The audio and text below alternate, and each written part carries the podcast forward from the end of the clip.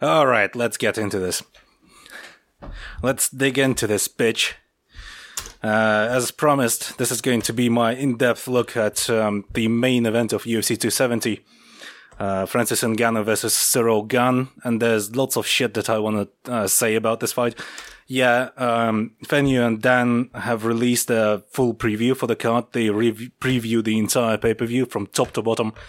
Every fight, uh, every single fight is uh, broken down in depth on that podcast. So uh, go ahead and listen to it. Uh, I, on the other hand, am going to concern myself only with the main event because there's some details that I would like to point out that may be missed on some other pods, uh, or I mean, by by sheer virtue of uh, like uh, Fenyu and Dan covering the entire card. Um, so, and there's also the Forbidden um, Forbidden Technique podcast, our new show about MMA. Silas and uh, Christian have dug into the more compelling matchups on that uh, on that upcoming card. So, certainly check it out. They're both they both have a really good uh, good eye for the sport. They're really smart blokes. And uh, well, me personally, I'm going to say some things that um, about Cyril Gane in particular that uh, are liable to piss off everyone who is on that particular bandwagon. So I'm just gonna get this out of the way right away, right out of the gate. I'm gonna admit that I'm rooting for Francis Ngannou, and there's uh, mul- there there are multiple reasons for it. I'm fully admitting my bias, and uh, uh, it's just that there's some there are there is a plethora of uh, misconceptions about Cyril Gane, and everyone seems to assume certain things about him that I just do not see. Over the process of studying him and watching him fight in the UFC, I do, just do not see in him the technician that is going to save heavyweight. And conversely, I see the technician in Francis Ngannou. Uh, crazily enough, because, uh, I mean, we all know the memes about Francis Ngannou, and Francis Ngannou is just this, uh, mindless brawler. He's only got power going for him. That's the only thing that's, propping him up, yada, yada, yada. I disagree with all of that. And so, so if you if if this makes you want to turn this podcast off right now, then certainly do that. Feel free, just feel free to turn it off and listen instead to the, I suppose, more unbiased or more measured take on the fight. I'm going to do my best to provide analysis for what I think will be the more probable outcomes in this fight, how the fight will play out. I will try and explore each dynamic in depth and I'm gonna try and back up uh, every statement with uh, what I believe to be, well, the closest approximation of what could be facts. I'm not gonna try and facts and logic this whole thing. This this is not what I do. I disagree with that notion at all. Like uh, uh in principle, because I mean, okay, uh, fight analysis is largely subjective because you cannot trust uh, the analytics data, the statistics that uh, FightMetric provides, you can use them provided you understand the context in which they should be used. If you combine the statistics with uh, the actual footage, then you may ap- approximate, like, may you, then you may ap- approach sub- something that could be uh, the closest approximation of what actually happened. Uh, we've talked about this on all the previous pods on the nature of analysis, how to communicate analysis, and uh, all that kind of stuff. So this is what I'm gonna do. Uh, you cannot be 100% objective. You can just try and be less subjective than you would otherwise been, uh, than you would have otherwise been if you were to simply state your opinion, uh, opinions. And what I'm gonna do is state my opinions and try to back them up. Okay. Uh, and I'm also going to try and address certain uh, feedback that I've received from both uh, fans of the podcast, mere listeners of the podcast. Well, not mere listeners, just casual listeners who tune in to hear me prattle on about fights, and um, certain other unconnected parties that have heard my views on Cyril Gane and Francis Ngannou and uh, any given fighter, and uh, disagreed with me. Um, uh, disagreed either with the exact phrasing that I that I frequently use, and um, the exact um, well the sum of the statements that I make on the regular. So I guess another dis- disclaimer would be that I'm gonna do and I'm, gonna try and dissect certain statements that I hear going around, and I am by no means a native speaker of English language. Uh, it's not my native language, uh, and uh, granted, my understanding of certain words and certain concepts in the uh, might might be lacking in the English language, and so if if I were if I'm gonna uh, misconstrue certain concepts and statements and uh, phrases, etc., then I apologize in advance. Uh, but if you're still with me, let's get into it. Let's break this whole thing down. Uh, the reason why I root for Francis Ngannou in particular is, um, well, first of all, there's an, an, emotional, personal reason. Is that it's that I simply find his life story incredibly compelling and inspiring, and uh, heartrending in certain things, in certain uh, uh, regarding certain things that happened to him while he, uh, well, the way he grew up, the way he left his home country, the way he had to cross a desert and endure all sorts of horrible, horrible occurrences and uh, tragedies and the, the various roadblocks that he he's faced. Uh, uh, there's also this whole narrative around him, the way the UFC tried to strong arm him into accepting, the way the UFC tried to strong arming him into accepting a fight immediately after uh, getting the belt from Stipe Miocic in a performance of a lifetime. It was an amazing performance, incredible career turnaround, massive improvement on all fronts. Just that performance blew me away. Sure, to a certain extent, it can be argued that perhaps Stipe Miocic is simply not the same person anymore. Perhaps he has beaten beaten a diminished version of Stipe Miocic, and certainly, yes, there is a there is a distinct possibility that this may be the case. But, but it would be, uh, I would be remiss not to heap praise upon Francis Ngannou for managing to uh, turn in such a uh, just a really flawless performance. Uh, pretty much just across the board, just zero mistakes. Uh, some wonkiness, uh, wonkiness here and there, but then again, he was trying to fight like a functional MMA fighter for the first time in his career.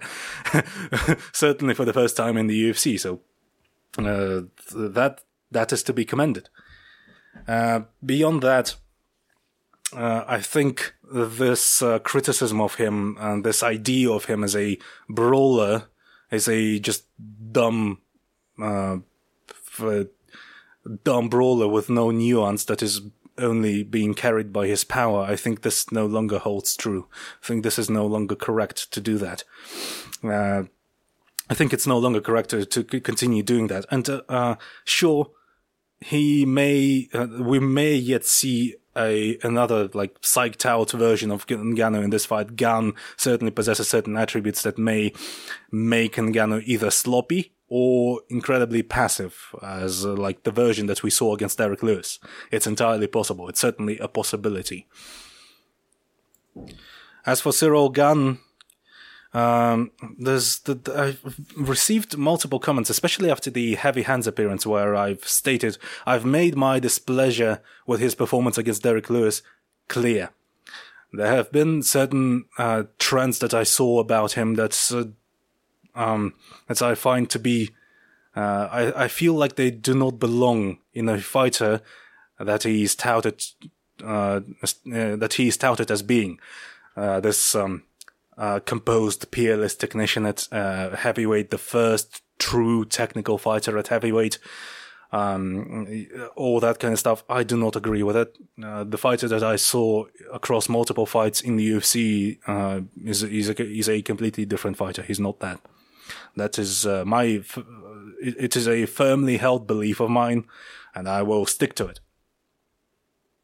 Uh, there, there has been there's been a particular comment um, has stuck in my memory. It's stuck in my mind. Uh, I've been accused of having a contrarian bias.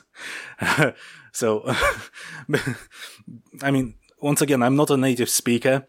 Uh, maybe that is accepted parlance in the English language, but uh, I, I find this I find this statement to be nonsensical. There is no such thing as a contrarian bias. Uh, because a contrarian bias is just simply a bias. It's just it's just a bias. I'm simply biased against Cyril Gane, and I admit that I am biased against Cyril Gane. But there's a reason for that. There's multiple very good reasons for why I am biased against Cyril Gane. And as for being a contrarian, what well, what, what is a contrarian? First of all, uh, the way I understand it, a contrarian is someone who does things out of spite, the one who says things in order to spite the other party, to in order to instigate a negative emotional reaction in uh, in the in the person that they're speaking to, and uh, that is not my intention. I do not set out to annoy anyone or humiliate anyone or to go on a rant uh, where I belittle and insult and uh, question the intelligence of people who hold certain beliefs. Uh, I simply, uh, I, I, I have the opinions I have because this is what I see. This, this is what I think.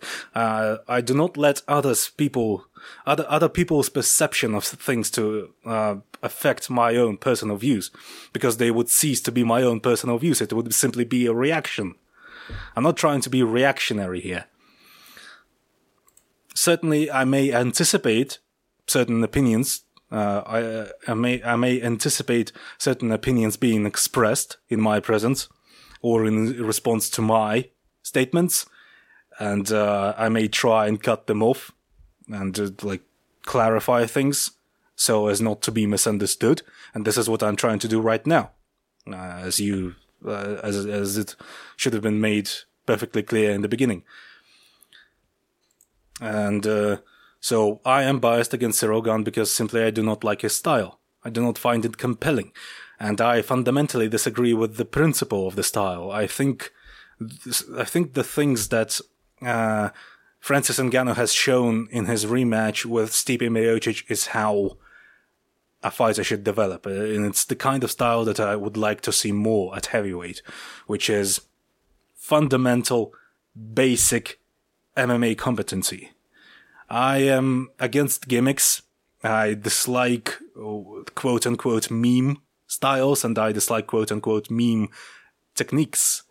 I admit that they have place in MMA, provided they're built into a fundamentally sound style of fighting, something that Petr Yan does. And I've been accused multiple times of being boring or, or for liking boring fighters or simply liking fighters who are simply the best in the world. And uh, I mean, yes, because looking at fighters who are the best in the world is much, much more interesting than just latching on to certain gimmicks. It's more interesting to me I, for example, I would I would freely admit to enjoying Robert Whitaker fights much more than I enjoy Kevin Holland fights, you know, for the simple reason that Robert Whitaker is one of the best fighters in the world. I don't think what's so I do not I don't don't understand what's wrong with that. it's just I, I like good things and I want more of them. I want better things and I want better MMA, and I believe that. Uh, basic, fundamental, and depthful MMA acumen is the way to go. And uh, certainly, th- something employing a style that Cyril Gane employs is completely viable in MMA, especially at heavyweight. It's a completely viable style. It works. He's beating people with it. Except that uh, I think that the way uh, the, his style is much better expressed in fighters like Petr Yan and Robert Whitaker, because Petr Yan is also um, a very adept switch hitter, and uh, Robert Whitaker utilizes the same bouncy style of footwork and lancing jabs and uh, in and out movement, and he utilizes it to a much more uh, depthful and um, uh, much more varied and nuanced degree. This is all I think that, that that's, and uh, I would like and certainly if Cyril Gane develops in that direction and starts showcasing the same level of acumen, maybe not exactly the same. I mean, after all, it's heavyweight, and uh, uh, fighters fight to according to the to the level of skill in their division, in their respective division, and it makes total sense. And it would make total sense if Gane were to beat Francis Ngannou uh, this weekend, and if he would to continue fighting the same way he fights now and would ac- continue acquiring wins, that would be perfectly fine. Cyril Gane gets paid. He he accumulates title defenses. There's a title reign. There's a clear um, champion at the top at the top of the division that is uh, certainly very good relative to the rest of his opposition. And would, I'm not against that. It's just that I wouldn't find it all that interesting simply due to his style, due to the nature of his style, and due to the nature of the opposition that he's going to face. Because, as we all know, and it's um, something that uh, it's a statement that drew criticism and continues to draw criticism from MMA fans is that uh, we at the Fight Site tend to be fairly cynical when it comes to the level of skill at heavyweight. Because and and uh, the common counter argument is that oh it's heavyweights they're huge it's much harder to to acquire the same level of skill that you you may see at the um, lower weight divisions. And uh, my response to that is uh, watch other sports. Check out other more well established sports like wrestling, kickboxing, and uh, just plain boxing. And the heavyweights there, the highly talented heavyweights there, their level of skill isn't all that far removed from the level of skill that you see at the lower weight classes. Certainly, they're not as quick. Uh, there's not such a there's not a that much of a that deep of a talent pool naturally because you, the big men usually get snatched up by other more well-paying sports such as basketball and uh, football and rugby, etc. I do not dispute that, but I do not think that is uh, uh, that I'm overstepping when I'm trying to um, when I'm trying to advocate for a more critical um, assessment of skill at heavyweight.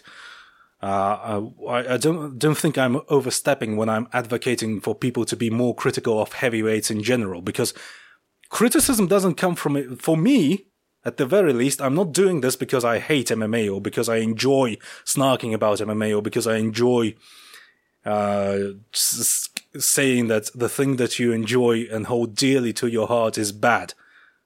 Do not derive any enjoyment from it. I may enjoy coming up with clever wordplays or mm, uh, c- coming up with funny jokes to in order to make my friends laugh.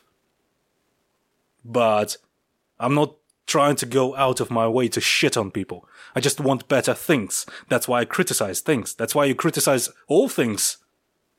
That's because you're disappointed and want something more. And I don't believe that I'm entitled for that. Uh, I don't find, I don't think that I am enti- an entitled person in general. Obviously, uh, the um, listeners may disagree, and people that um, interact with me may disagree with that, but that's how I feel. And uh, I think that as a customer, as a viewer of an of a spectacle sport, uh, as a viewer of entertainment media, that it is my right to ask for better things. That's all there is to it. Okay, back to Cyril Gane. Cyril Gane, uh, the way people view him and uh, what his actual style subsists of, um, consists of rather. And uh, Cyril Gane, I, I, suppose it. I mean, I, I'm assuming that Cyril Gane subsists on protein, fa- fatty acids, and uh, car- carbohydrates, etc. this is why I constantly talk about na- the English language not by my, not being my native language because I make mis- still make mistakes like this. Okay, Cyril Gane. There's still Cyril Gane, the actual fighter, and Cyril Gane, the idea of a fighter. Uh, the idea of Cyril Gane, uh, a composed, patient, um, skillful, masterful outfighter with uh, a lancing jab, uh, nice side kicks, ability, uh, peerless control of distance, fighter that is equally potent from both stances and exploits this fact willingly and uh, adeptly and is very good at uh, everything that he does. The only criticism is, from dummies that do not understand the nuance of his game, the nuance of his style. Every Cyril fight is a chess match, and he's the gro- he's the grandmaster of MMA. Uh, and everyone who faces him is befuddled by his craft. And when you actually look at the fights, uh, Cyril Gane has faced a position that is, uh, quite frankly, it's poor. And I do not fault him for that, because the level of opposition at heavyweight in the UFC is just, that's what it is. It's just poor. And that's why Francis Ngannou has been able to just, uh, just run through the division and knock everyone dead without really like facing any type of opposition that would make him adapt until he faced Stipe Miocic. Stipe Miocic made Francis Ngannou adapt and improve. And Stipe Miocic was pretty much the only, the last great heavyweight that uh, was actually like functional and uh, fundamentally sound. We'll get into it later. Cyril Gane. Uh, hold on. Let's actually look at uh, who at uh, the fighters that he's faced in his run so far. Okay, UFC, uh, the UFC, his UFC debut, Rafael Pessoa, won by arm triangle choke in the first round at the at the last seconds of the uh, first round. Uh, what actually happened? Pessoa uh, attempted to initiate grappling with Gane, pretty much took himself down and then Cyril Gane just sort of squeezed. It wasn't even a full arm triangle choke. The arm triangle choke that you should do, that should be performed correctly, is that you slap on the arm triangle, then you adjust your position so that you create pressure. You actually adjust your foot positioning, assume side control, and then you start pressing, and the pressure uh, results in the in the submission. Here, he just he I think he was stuck in half guard, and he just squeezed. And certainly, this speaks to the, I suppose the uh, strength of Cyril Gane, his athleticism, and uh, has uh, styled on the Rafael Pessoa on the feet. But uh, uh, the bottom line is that Rafael Pessoa wasn't all that great. Uh, high level fighters shouldn't react to, shouldn't just, he, Rafael Pessoa did nothing. He just hang, he just flopped to his back and then conceded the arm triangle and then tapped that's all. That's literally it. People talk about him being a black belt, and they can talk about him being a black belt all they want, but a black belt is a black belt is a black belt. There's there are certain levels of black belt. There's different schools. Certain schools are more willing to give black hand out black belts, and uh, uh, being a huge guy, uh, training BJJ, uh, big fat guys out there, you know, I know. I'm over 200 pounds and there are certain positions out of which I can just strength my like basically just strength my way out, uh, my way out of because purely as a function of my size. Don'Tale Mayes submission heel hook styled for three rounds, then got him with a heel hook. Don'Tale May- May- Mayes tried swinging, tried uh, tried swinging, tried banging, simply was outclassed, did not have any functional boxing or kickboxing or anything else, gassed very badly, and Cyril Gane uh, basically acted as a training dummy for Cyril Gane, as a, as a heavy bag. And then Cyril Gane decided to submit him with a heel hook for kicks. And uh, the exhausted and battered Dante Mayes, who I presume doesn't actually know how to deal with heel hooks, uh, I think it's a fair assumption, tapped.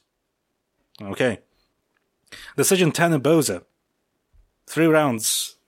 Unanimous decision. Tanner Boser.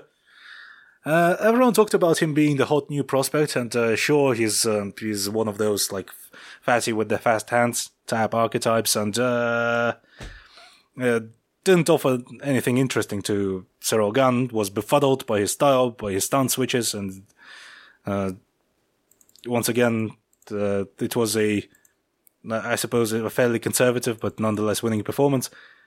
Junior Dos Santos got TKO'd with an elbow, and I mean this is Junior Dos Santos in the year 2019. Uh, I mean Junior Dos Santos is done. He's uh, he's a professional wrestler now, and the Junior dos Santos that um, uh, that just styled all over Mark Hunt has been long gone at this point.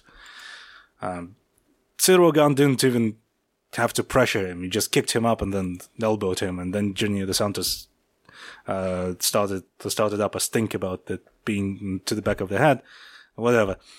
Rozenstruik decision, Volkov decision, uh, nothing nothing too interesting to say about it uh, outside of this being five round fights and that Cyril Gane uh, seems to be able to maintain a pace over five rounds. Granted, those fights were way less high volume than the previous outings from Gane because purely by virtue of uh, by by the through the nature of his opponents, Jairzinho Rozenstruik is kind of like he's a dangerous puncher, but he doesn't do much of anything and there's the there's the threat of a power. You, you suppose you can justify Gane by the fact that I guess he was cautious, and uh, Volkov is just lanky and uh, annoying and um, just plain hard to deal with because he's huge. Then we approached Derrick Lewis, and Derrick Lewis just gave up. but there's one thing that's the, last performance is the most damning one for me, uh, damning uh, rather, uh, and I've spoken about this uh, at length, both on the Heavy Hands podcast and uh, the MMA podcast, I believe.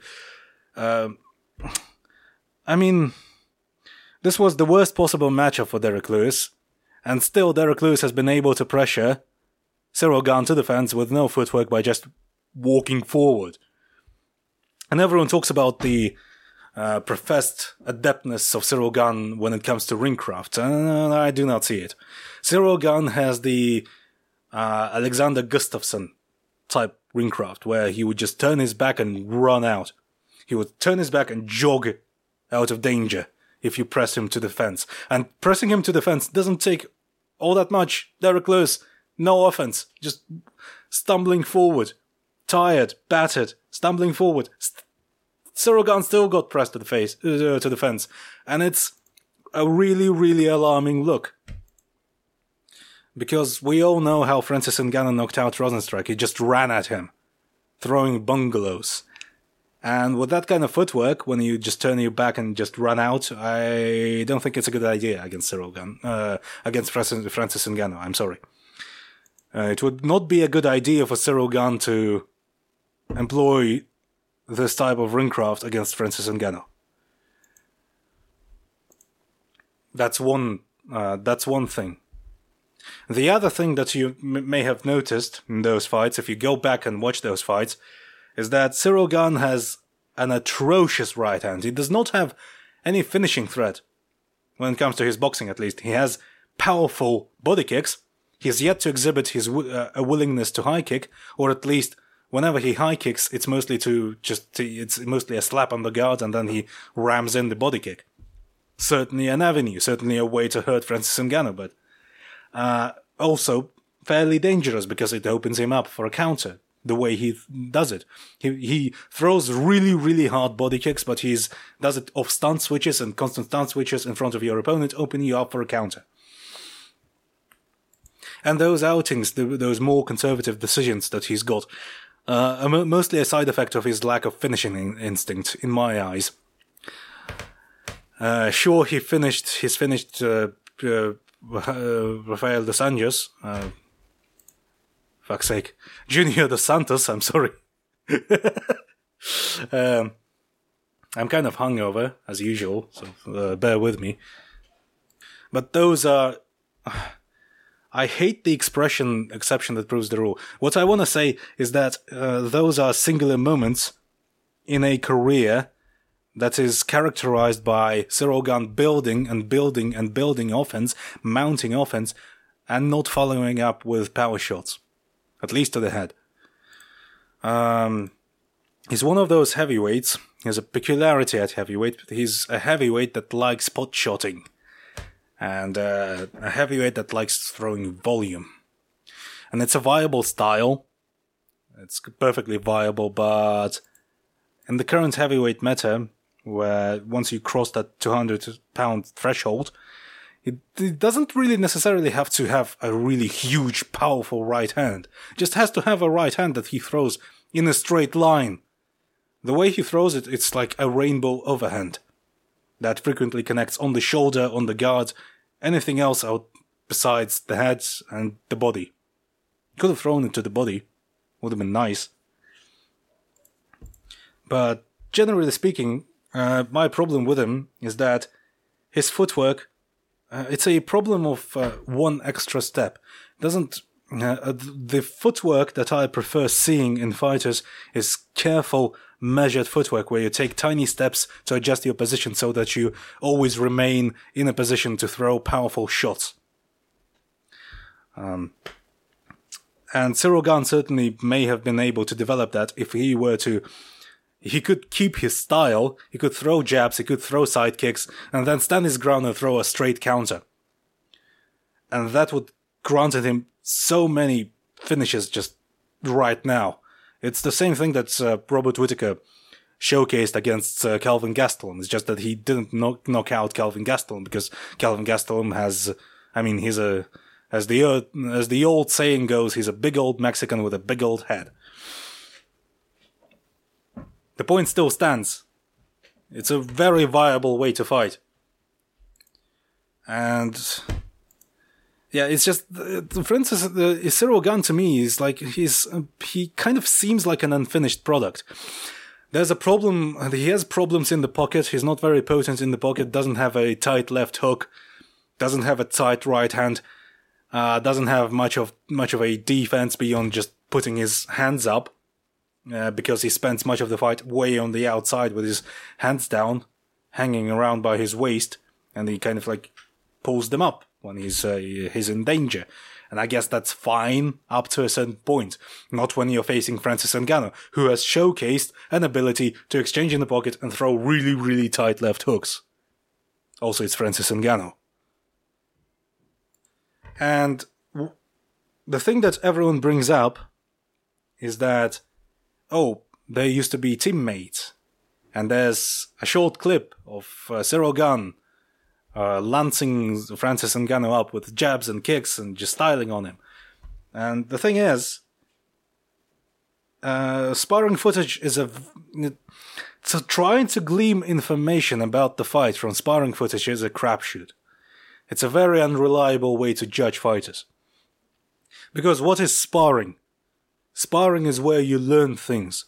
Sparring is where you uh, sharpen up your skills. Muhammad Ali notoriously looked like shit in sparring. He let all his sparring partners to beat him up because he wanted to put those rounds in. He wanted to see if he can weather the storm a bit. See if he can how he behaves himself in uncomfortable situations. He willingly put himself in uncomfortable situations in which he looked like shit in order to improve in those uncomfortable positions. Because it, it sparring is training. Sparring is what you do to train and develop skill. Naturally, Cyril Gane, who is in a, uh, a reasonably accomplished Muay Thai fighter on the regional scene, on the regional French scene, Uh, a fairly skillful kickboxer, naturally he would piece Francis Ngannou up in training, especially if it's light sparring. Because when you're a puncher, when you're a puncher, when you spar, you don't want to lean on your power in order to spar because that's that just defeats the, the purpose of sparring. It defe- it's also very rude because you don't want to hurt your sparring partner. So naturally, Francis Ngannou held back and tried to figure out ways in, in which he could kickbox with Cyril Gane. And naturally, he lost.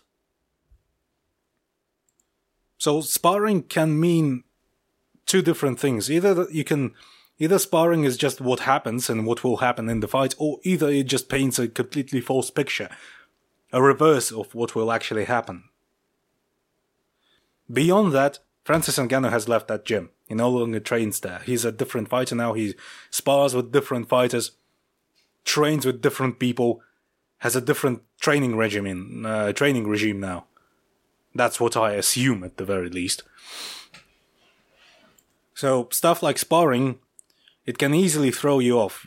You have to keep it in the back of your mind when you're thinking about the fight, but you shouldn't put too much stock in it. So because like the way I picture Ngannou in training based on his attributes and on, on his style, Ngannou is probably super sluggish at, at certain points and can sometimes catch you off guard with his quickness. But we, in actual fights, we've all seen how lightning quick Ngannou really is. Boy can explode. He may be, uh, he's not fleet-footed the way Cyril Gane is. He's not uh, light on the feet. He's kind of a bit of a plodder, but his hand speed uh, still very impressive. Beyond that, according to um, Eric Nicksick, Francis Ngannou's trainer, head coach, his new head coach, and uh, uh, our grappling analyst and interviewer Ben Cohn actually conversed with Eric Nicksick, and according to him, I don't remember if it was on uh, on the actual interview itself or it was like behind the scenes, but according to Eric Nicksick, Francis Ngannou is now uh, he, he has now fallen in love with wrestling. He loves wrestling now, and he really enjoys uh, rolling around in the ground and uh, drilling positions and just uh, wrestle fucking people. And so it's a new development. It's a new avenue through which he can attack Gane now. Gane, from what we've seen, uh, decent-ish takedown defense. Uh, he hasn't been shot on by very accomplished he- uh, heavyweight wrestlers, someone like Stipe Miocic, for example, or even Daniel Cormier. Daniel Cormier is retired. Stipe Miocic is a, um, has one foot out the door. Don't know how it, if, whether we'll see that fight in the future. And um, so and it's irrelevant to this matchup because we haven't seen it. So kind of a blank slate. Knows how to put how to dig underhooks at the very least. Knows how to wall walk, I suppose. Uh, wouldn't be beyond the realm of possibility. But back to the original point, why I am biased against Cyril Gane's style and why I am rooting for Francis Ngannou in this fight. Um, I think Francis Ngannou, with his athleticism and his attributes and and his seeming focus, uh, he is seemingly focused on developing a fundamentally sound, sort of like a basic, functional, competent MMA game. I think this is this type of fighting style is what we need in the heavyweight division presently. Because it leaves less margin for error. Basics, the basics are basics for a good reason. They leave less room for error. And Cyril Gane style does not. It's unorthodox, it's unconventional, it's, uh, it's awkward, it throws you off, but with the way Cyril Gane has been able to that's that that's the thing about Cyril Gane. He has been able to get away with things. Instance, Ngannou also, but I believe since he is now focused on improving, uh, we're not going to see it all that much in the future, or at least his ability to get away with things will prop up his style even further, as opposed to uh, who it's kind of like a. Uh, I would. I'm not saying that Cyril Gane is like Muhammad Ali, but Muhammad Ali's style was predicated on his uh, attributes and he was able to get away with unorthodox things because he was so fast, so durable, and he got clattered quite often, despite the fact that he has he's had good reflexes and his entire defense was predicated upon those reflexes. And once once he got slower, he started getting getting hit more often, and he started relying on his chin. But he went back to basics and started trying to power punch more. Uh, he danced less and he relied on the clinch way more often. So uh, I suppose this is another another avenue for Cyril Gane to adapt, in that he could develop a really good clinch game. Anyway, Francis Ngannou with a more functional, more basic basic style, it won't be him relying strictly on his attributes. It would be more of him leveraging those attributes, and this is just something that I prefer personally. I think it's more intelligent and it's kind of cooler from a subjective standpoint, I guess. Um, I'm not trying to justify my biases based on facts. I'm just try- trying to explain my uh, my reasoning to you. Once again, trying to, just trying to nail the the point home here. Apologize if it comes across as I'm being condescending to you. No, it's not my intention. Maybe it's my tone. I don't know. Maybe it's it's a cultural thing. Maybe I'm just blunt I'm incredibly blunt, and uh, this is the type of uh, speaking style that you will find very common in Russia. That's just how it is. We're a rude people. But Gane has been able to get away with things because of the quality of his, uh, his opposition and the talent pool at heavyweight. Uh, what do I mean by that? He hasn't met anyone who could consistently punish his stance switches with uh, either pressure, counters, or good, consistent, solid leg kicking offense. Hasn't faced competent wrestlers either. Hasn't faced who would be, uh, who wouldn't be discouraged by his pot shotting offense and would just walk forward and throw power shots. Hasn't faced anyone like that up to, up until this point. Francis Ngannou also largely met overmatched opponents and has been able to just run at people and knock them out, right, like he did with Rozenstruik. Um, knocked out a chinny, uh, knocked, knocked out two chinny people in a row. And then when he met his first stiff, uh, stylistic test in Stipe Miocic, he got exposed. But but what people forget about this beating that he took from Stipe Miocic, this, this Miocic, this styling that Stipe Miocic has unleashed upon him. Um, people kind of forget about the fact that uh, Francis kind of lost that fight because uh, uh, he, he just got tired. He just uh, threw his entire gas tank away in the first round, and then while super tired, he was still able to get up from under from underneath Stipe Miocic, who's a very competent top player from his folk style experience, very competent wrestler, extremely powerful puncher. Took he let let me restate this. Let me reframe this. Um, Francis Ngannou has met one of the most thunderous punches in the history of the heavyweight division, took his shots for five rounds while dead tired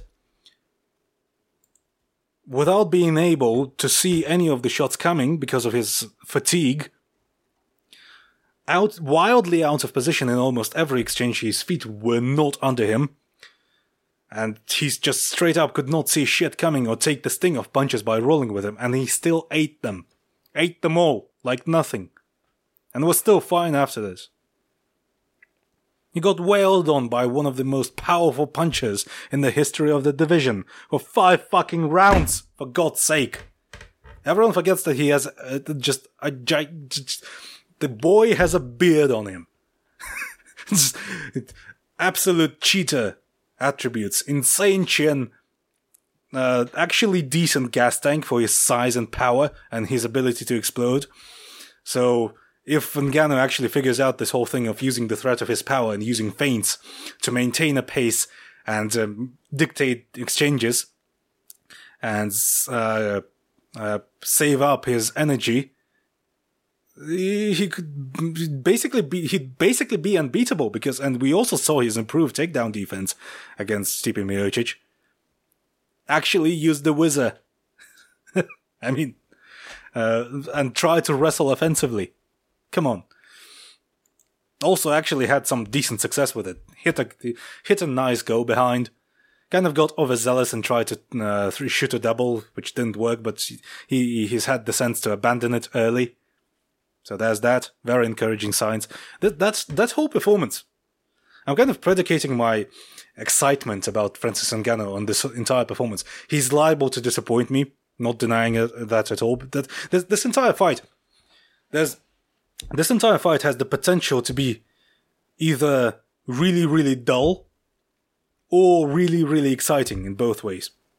Really dull uh, from both on both accounts from both fighters. Really exciting for both fighters or just really, really, really fucking stupid. It could be really fucking dumb. I'm not denying that. But what I'm trying to say here, uh, provided Francis Ngannou wins, and uh, provided he decides to stay in the UFC uh, and not leave the UFC because there, there have been uh, very prominent contract disputes about payment and uh, all that kind of stuff.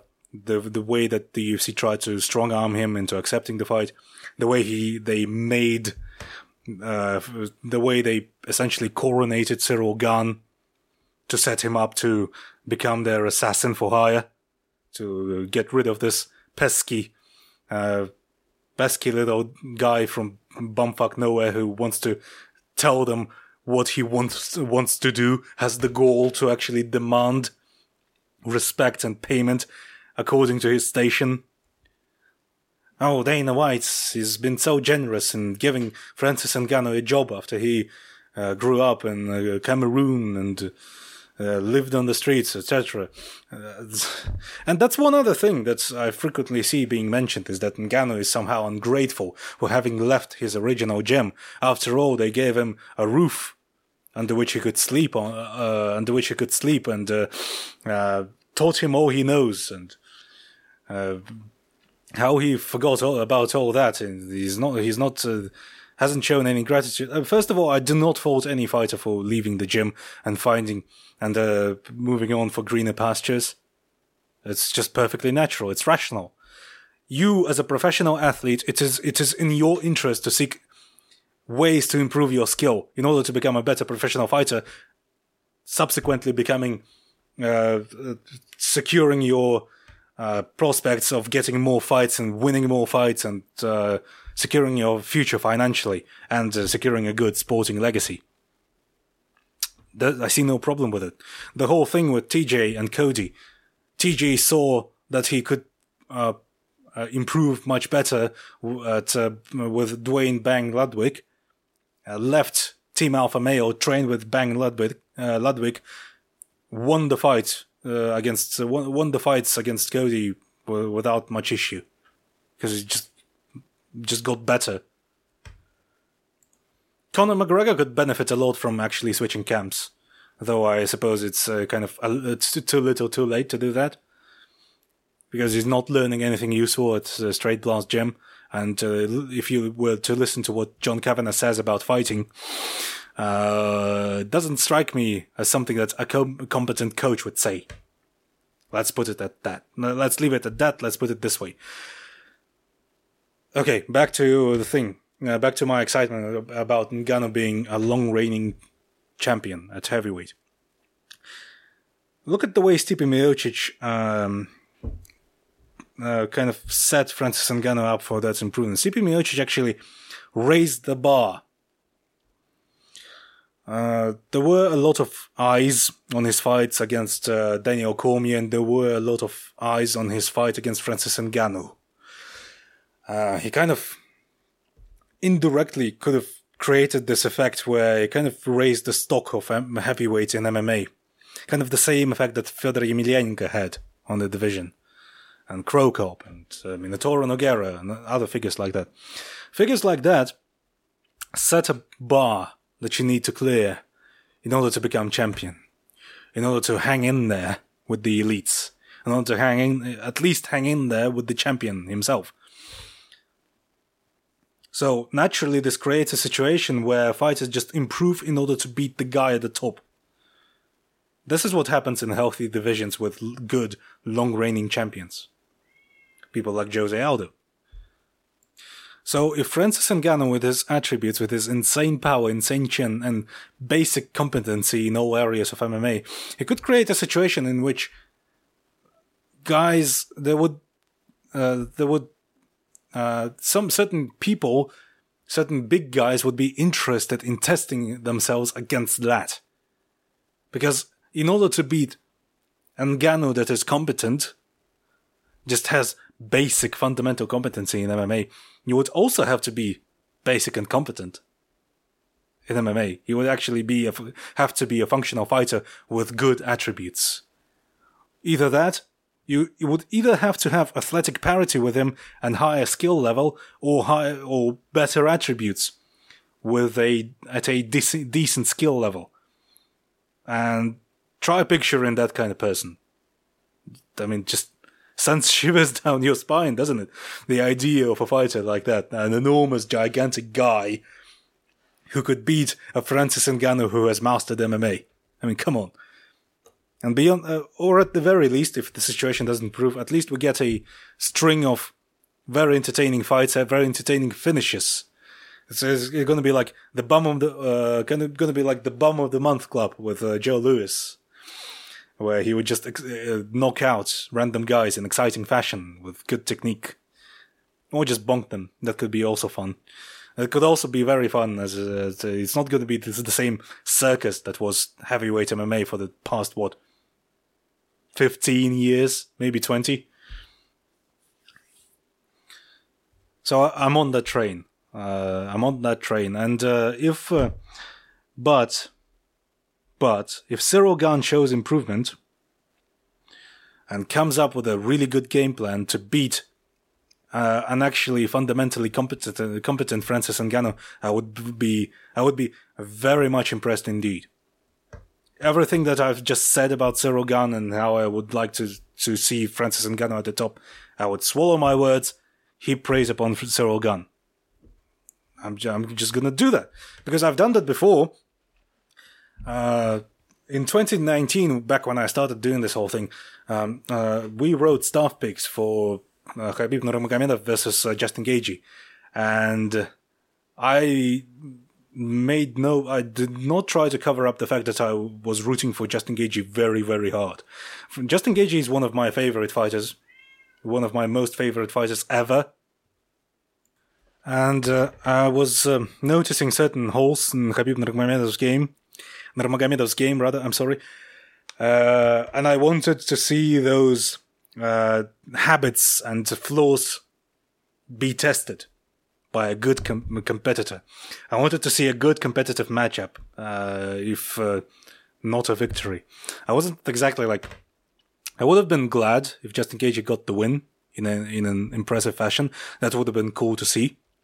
But the way Khabib Nurmagomedov adapted to Justin Gaethje and just dismantled him impressed me so much that subsequently I released an entire breakdown of the fight where I just spent the entire podcast doing nothing but heaping praise upon Khabib Nurmagomedov. And there were some caveats where I talked about what ifs, when I talked about the way that Justin Gaethje could have fought that fight.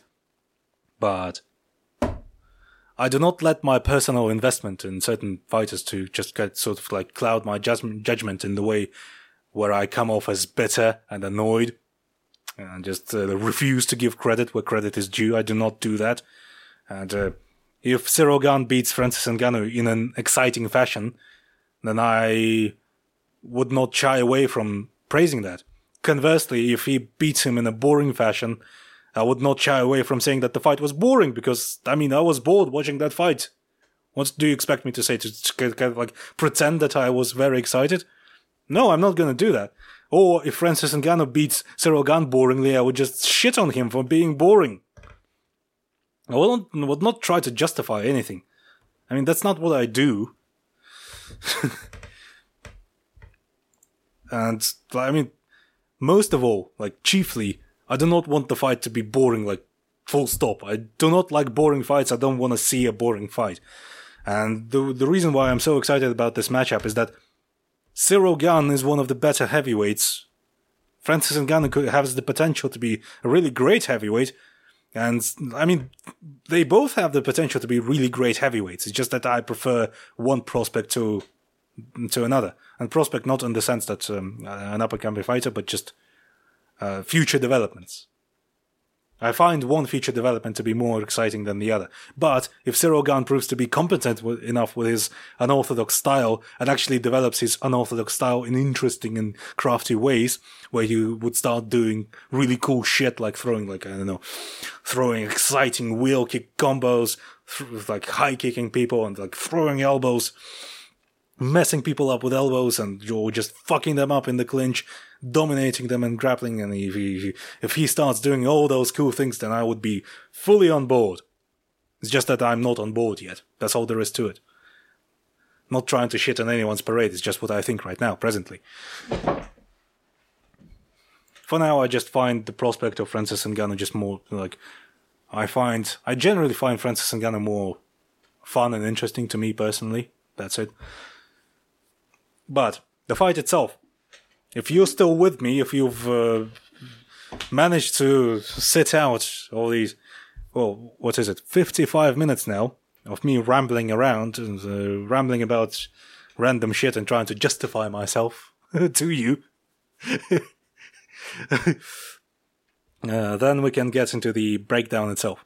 I've kind of like spoken about certain concepts that uh, would play a role in the actual fight, but as I've stated before, anything could happen in this fight. It's it's one of those. The sample size is just so small. It's generally really small uh, in MMA, like overall, but it's especially small at heavyweight because normally, whenever a new exciting prospect comes out, he just beats up all the fat guys, and then you're left with two guys who are kind of, kind of decent. Um, but before that, a word about Stipe Miocic. I think that Stipe, like people talk about Cyril Gane like he's this. I, saw someone's comment where they said that Cyril Gane is a better striker than Stipe Miocic, and I just do not agree with that at all. Because I mean, why? Because he kicks. Because he switches stances. It's just the, the most rudimentary idea of striking possible it's not about the tools that you have. It's about the depth of your of your skill set. You could have you could have like a jab and a right hand. It's not it's it doesn't mean that you're gonna be a shitty fighter. It's just that it's the way you use them. Stipe Miocic has become one of the greatest heavyweights of all time by having two big honking fists, a double leg, and a will of iron. And that will has allowed him to come up with clever ways to not be dissuaded by uh, like tough matchups or anything else like that. He just had the will to improve and he had the will to utilize his minimalist skill set in smart and clever ways to beat fighters who are just as powerful as him, bigger than him, more powerful than him, or fighters who have uh, one area of skill of skill where they uh, where he's where they outmatch him. Doesn't matter. He improved. He came up with strategies. They were simple. They were kind of basic. There was this uh, weirdness with Daniel Cormier, but you rarely see this at heavyweight, and he, that that's why he stood out. I kind of want to. I just want to see more of that. It just kind of feels fitting that when Francis Ngannou has beaten Stipe Miocic in such an emphatic fashion by improving and actually trying to be a competent fighter, it's just, uh, it's just paints a nice picture. It's just, it's a cool story. It's a nice story. It would be cool if it played out, but this is fighting and, uh, rarely does, uh, uh what you want actually play out like you, like you would like it to, to play out. You don't always get you what you want. That's basically what I'm saying. Anyway, the fight. Uh, let's look at both competitors. Cyril Gane, very quick-footed, mm, has an eye for has a bit of an educated jab. He can he knows how to use his jab in clever ways. Knows how to use kick in kicks in tandem with that jab. Uh, kind of uh, not exactly like the best uh, outfighter. I, I, believe that Stipe Miocic was the way better outfighter. Uh, purely because, I mean, he's actually had a pocket threat with which to, uh, that kind of like curtailed the desire of other fighters to barge into range. So he was free to pot shot at them and then follow up on those pot shot, uh, on those pot shots, on those jabs and low kicks with like a thunderous right hand was it was really cool to see. And here, Cyril Gane, he's able to to kind of stifle other people's offense with his own offense, and he kind of like his jabs, his needling jabs, and his side kicks are annoying enough that they kind of like lull fighters into uh, passivity. They start hanging around on the outside, and he's free to pick at them. That's the basis of his style.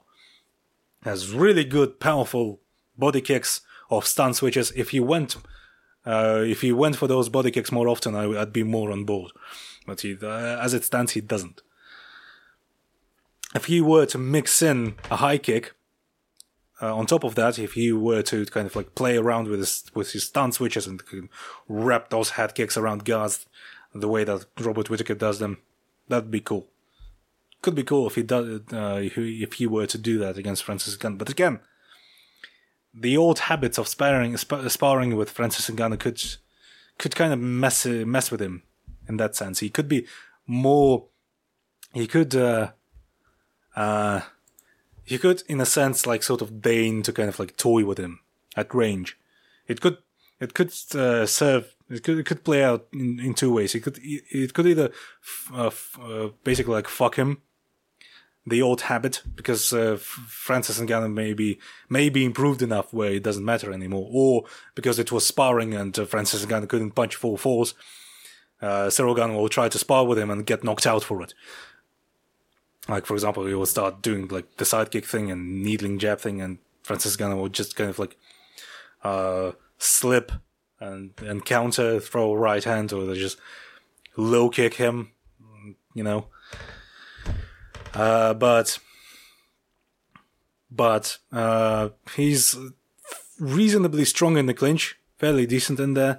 Uh, Fenua, I think, talked about this on the preview pod. I haven't listened to it, but he said to me that uh, and Dan told me that Fenny's idea was that Gane can uh, try out the clinch early on and see if he can move Francis in there, if he can mess with Francis in, in the clinch. That would be a good idea. If he if he's able to do that, he should stick to it. Mm, elbow him and breaks that kind of stuff, knee him, wear him out, and then like run away with the with a decision. Because I'm not sure that you that Cyril Gane can finish Francis Ngannou. I just don't see it with with Francis and Ngannou's chin.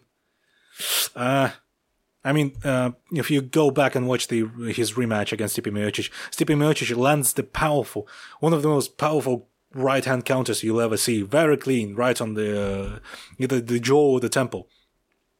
Francis Ngannou like wobbles a bit.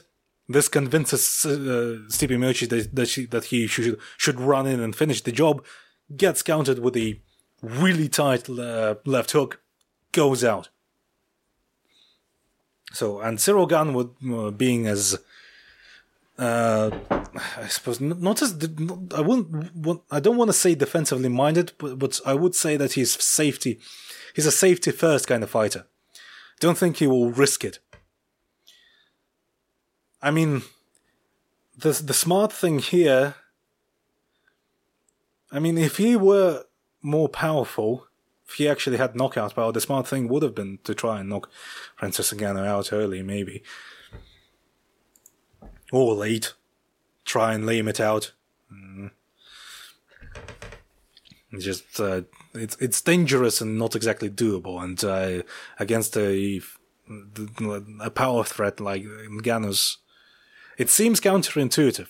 It seems dumb to try and finish the Francis Ngannou early, but catching people cold is a thing. It's a, it's a thing that happens. But uh, initiating wrestling, not so sure. Uh, I mean, initiating grappling is uh, is another thing entirely. He could try and shoot and then try to kind of like grind it out.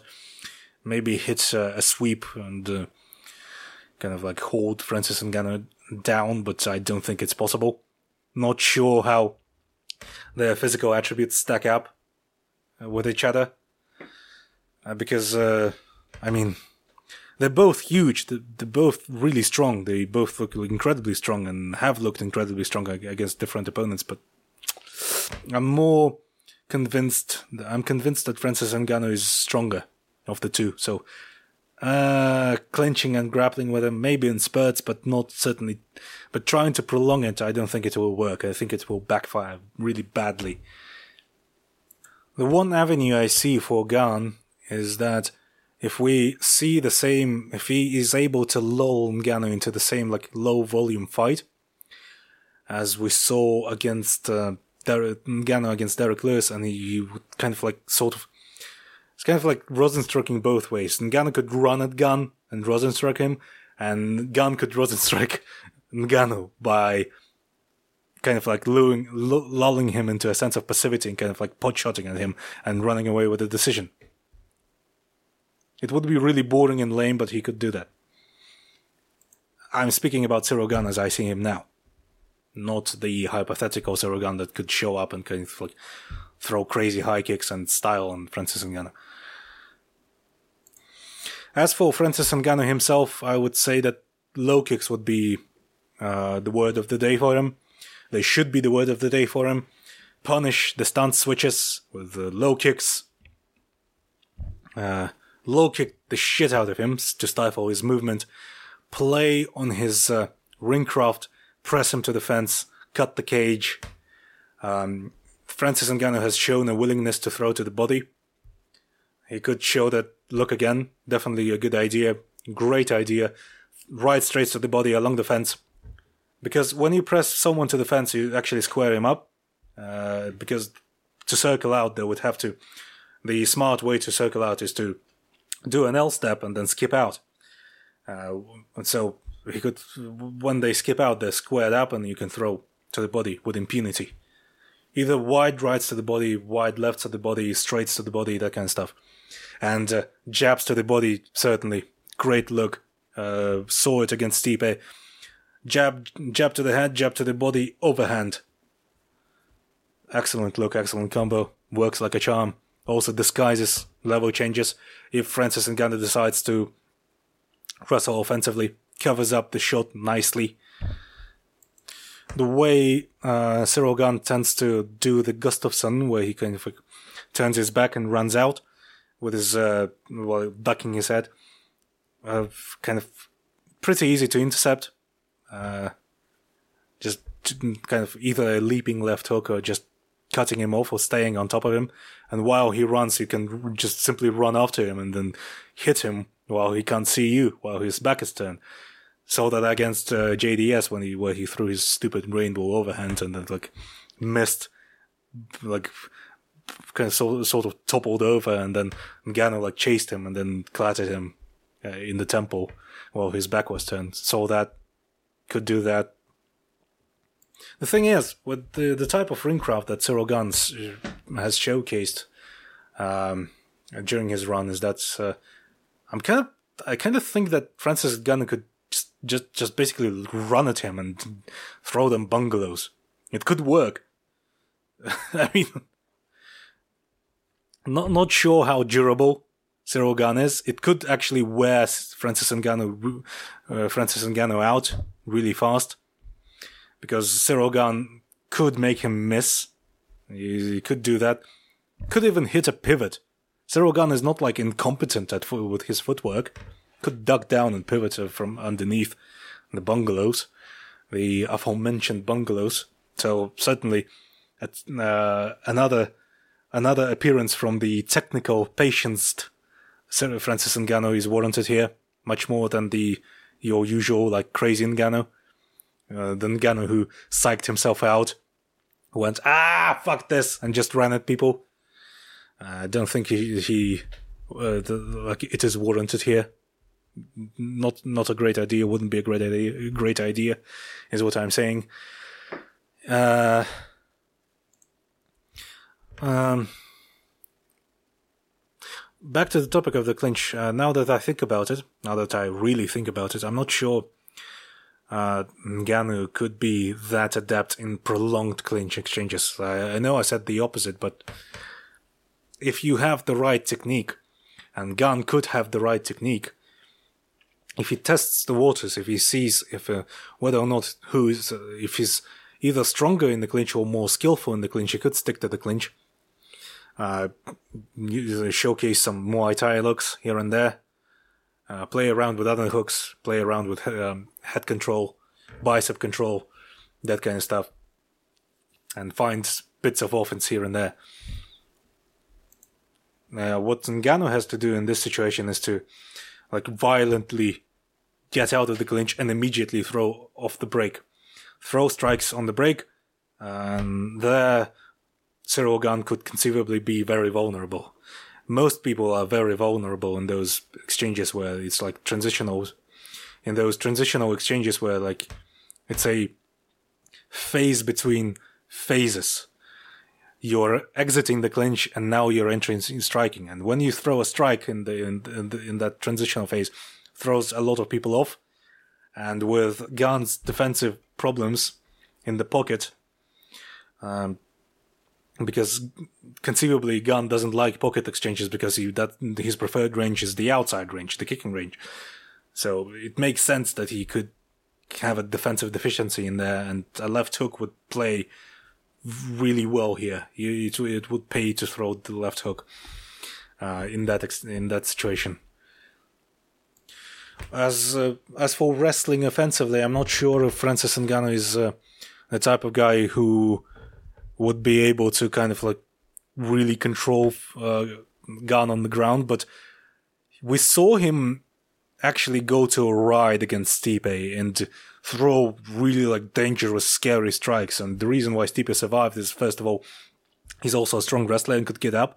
Francis didn't exactly control him all that well, but he was more concerned with with throwing strikes there and finishing Stipe. And Stipe's head is made out of lead, and so he didn't go out in that sequence. He went out when Stipe when Francis went for a, a really like unexpected shifting, uh, actually really really tight shifting forward combination, marching combination.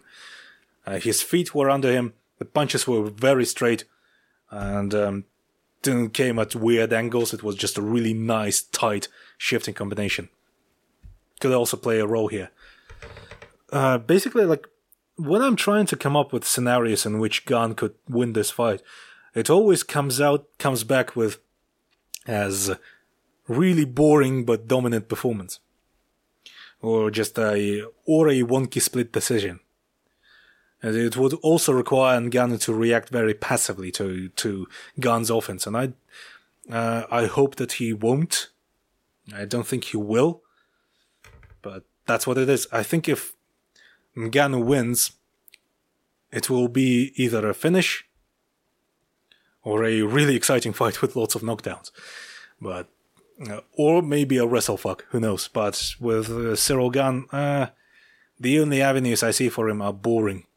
A submission, mm, perhaps, maybe, could even win the fight with submission. But this this is the problem. Again, this is a fight where anything could happen and could be really dumb or really exciting. Uh, it could turn out that Ngannou hasn't learned how to defend heel hooks. I mean, the fucking Cyril Gane rolls for a fucking Imanari. I don't know, like chokes him out. Well, uh, after I don't know a bungled after a bungled wrestling attempt. That could also be a like a thing. Gunner shoots, gets into a guillotine, and is unable to get out of it. Seems unlikely, but could happen. But generally, the way I see this fight going, uh, mm, now that I really think about it, I think a very likely scenario is uh, attempts to pressure, work behind the jab, and lead, but is uh, a touch too too slow to catch Gane circling out. A touch too slow. So it could be, could end up in a decision either way, a split, where Gane wasn't able to mount any meaningful off- offense off his pressure behind the jab and the low kicks, and Cyril Gane has been able to ward him off on volume and uh, body kicks, but since Cyril Gane is Cyril Gane, didn't lead to anything like didn't lead to wouldn't lead to a finish that way, but uh, it would be a competitive fight, a closely contested fight that doesn't end up with a, in a decisive, doesn't end decisively with a clear winner. That's what I'm. Uh, that's that's what I'm saying. Could certainly be a possibility, but nonetheless, I'm still rooting for Francis Ngannou, and I'm picking Francis Ngannou. I'm hoping for a Ngannou knockout a really good, well set up and Ngannou knockout. That would be dope. And I'm rooting for a long title reign for Francis and Ngannou. But if uh, Cyril Gane wins, I would like to see improvement. I would like to see much improvement in uh, areas concerning ringcraft and finishing ability and putting kicks and punches together in a way that leads to more damage. As it stands, I hope I made myself clear uh, as to my biases and uh, the, the, the things that drive drive me to say the things that I say in the way that I say them. Um, yeah, I suppose this is this. I could call this a preview of UFC 270, but more, it's more of a. Uh, the title, I suppose, would be UFC 270: Why I Root for Francis Ngannou. That would be more honest. That would make more sense. I think that I'm gonna go with it. Anyway, if you uh, found this um, uh, this podcast to not be all that interesting or all that insightful, then I apologize. There are two two previews that actually concern themselves with serious analysis, uh, serious like in depth, well thought out analysis in terms of strategy and tactics. Listen to those. Uh, it's the full preview of UFC 270 by Dan and Fenio and the other one is uh, the Forbidden Technique podcast, by hosted by Silas and Christian. Listen to those. Otherwise, uh, I hope hope this was mildly fascinating, at least mildly interesting, not fascinating, mildly. Um, I hope this was. Uh, hope this made sense. Uh, let's put it that way. Otherwise, I'm very excited for the for the main event. Not so much for the entirety of the card itself. Uh, Sriram Sriram Muralidharan has made a joke where he called this. Uh, you see, he said the subtitle to this event should be. Uh, the title to this event should be UFC 270, the Dana White's Pretender Series. because if you actually look at the card, there's like a whole bunch of like black names, names in black with no links, uh, no Wikipedia pages. The rest is just mostly guys from the contender series. Uh, re- really very top heavy, uh, really top heavy card. And this is by design. The first, I would say that I, I, I would hope that uh, I'm wrong. I would like to be proven wrong and for most of the fights to, to, to turn out to be entertaining and that I'm underrating the names on the card. That would be dope. But Otherwise, it continues continues the trend that we've spoken of uh, before, is that that the UFC is kind of like becoming lazy. Uh, the ESPN deal is guaranteed revenue. They're content to put out top heavy events and kind of like put put maybe like hope for two two or three, maybe even one good fight on the cards, and and um, the fans are kind of content with that, and uh, the UFC is content with that, and uh, I don't like that trend. I don't enjoy it. Uh, it doesn't lead to memorable events, and um, um, I kind of I really dislike this model. It makes sense for the UFC, but it doesn't benefit me as a customer, you know, as a viewer. Uh, anyway, I suppose that's enough of that. Uh, uh I guess uh, I, am not sure about the plans for the rest of the week. Um, there are certain like the, there are some uh, I've plugged most of the content most of the I've announced most of the uh, upcoming content on the previous podcast. The one that, where I offer an in-depth look that that one is an actual technical post-fight breakdown of Calvin Kattar versus Giga Chikadze. If you missed that one please go back and check it out. You may find it more enjoyable than this this episode purely on the basis of it being more of a straight-laced um, a fight analysis podcast. But yeah, uh, otherwise, I'll see you later. I suppose I'll see you after the event. I'm working on some stuff, and um, uh, we'll get to it when we'll when, when I'm actually done with it. And uh, I'm certainly going to offer a post-fight breakdown on for Ngannou versus Gane. Whether or not it will be exciting, I don't know. Uh, but if it's boring, I will talk about how it's boring. If it's exciting, I'll talk about how it's exciting. That's it.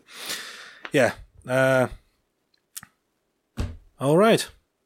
Uh, somehow I managed to. Uh, I hope I've done a decent enough job of explaining myself to you, and I've decent enough done a decent enough job of actually breaking down the fight. All right, I'm off. Uh, got my first jab of uh, I'm starting. Uh, I've revaccinated today, halfway there. Got my first jab. I'm kind of starting to feel the side effects, or maybe I'm just hungry, so I'm fucking off. I gotta go. All right, see ya. God, never know how to end these, do I?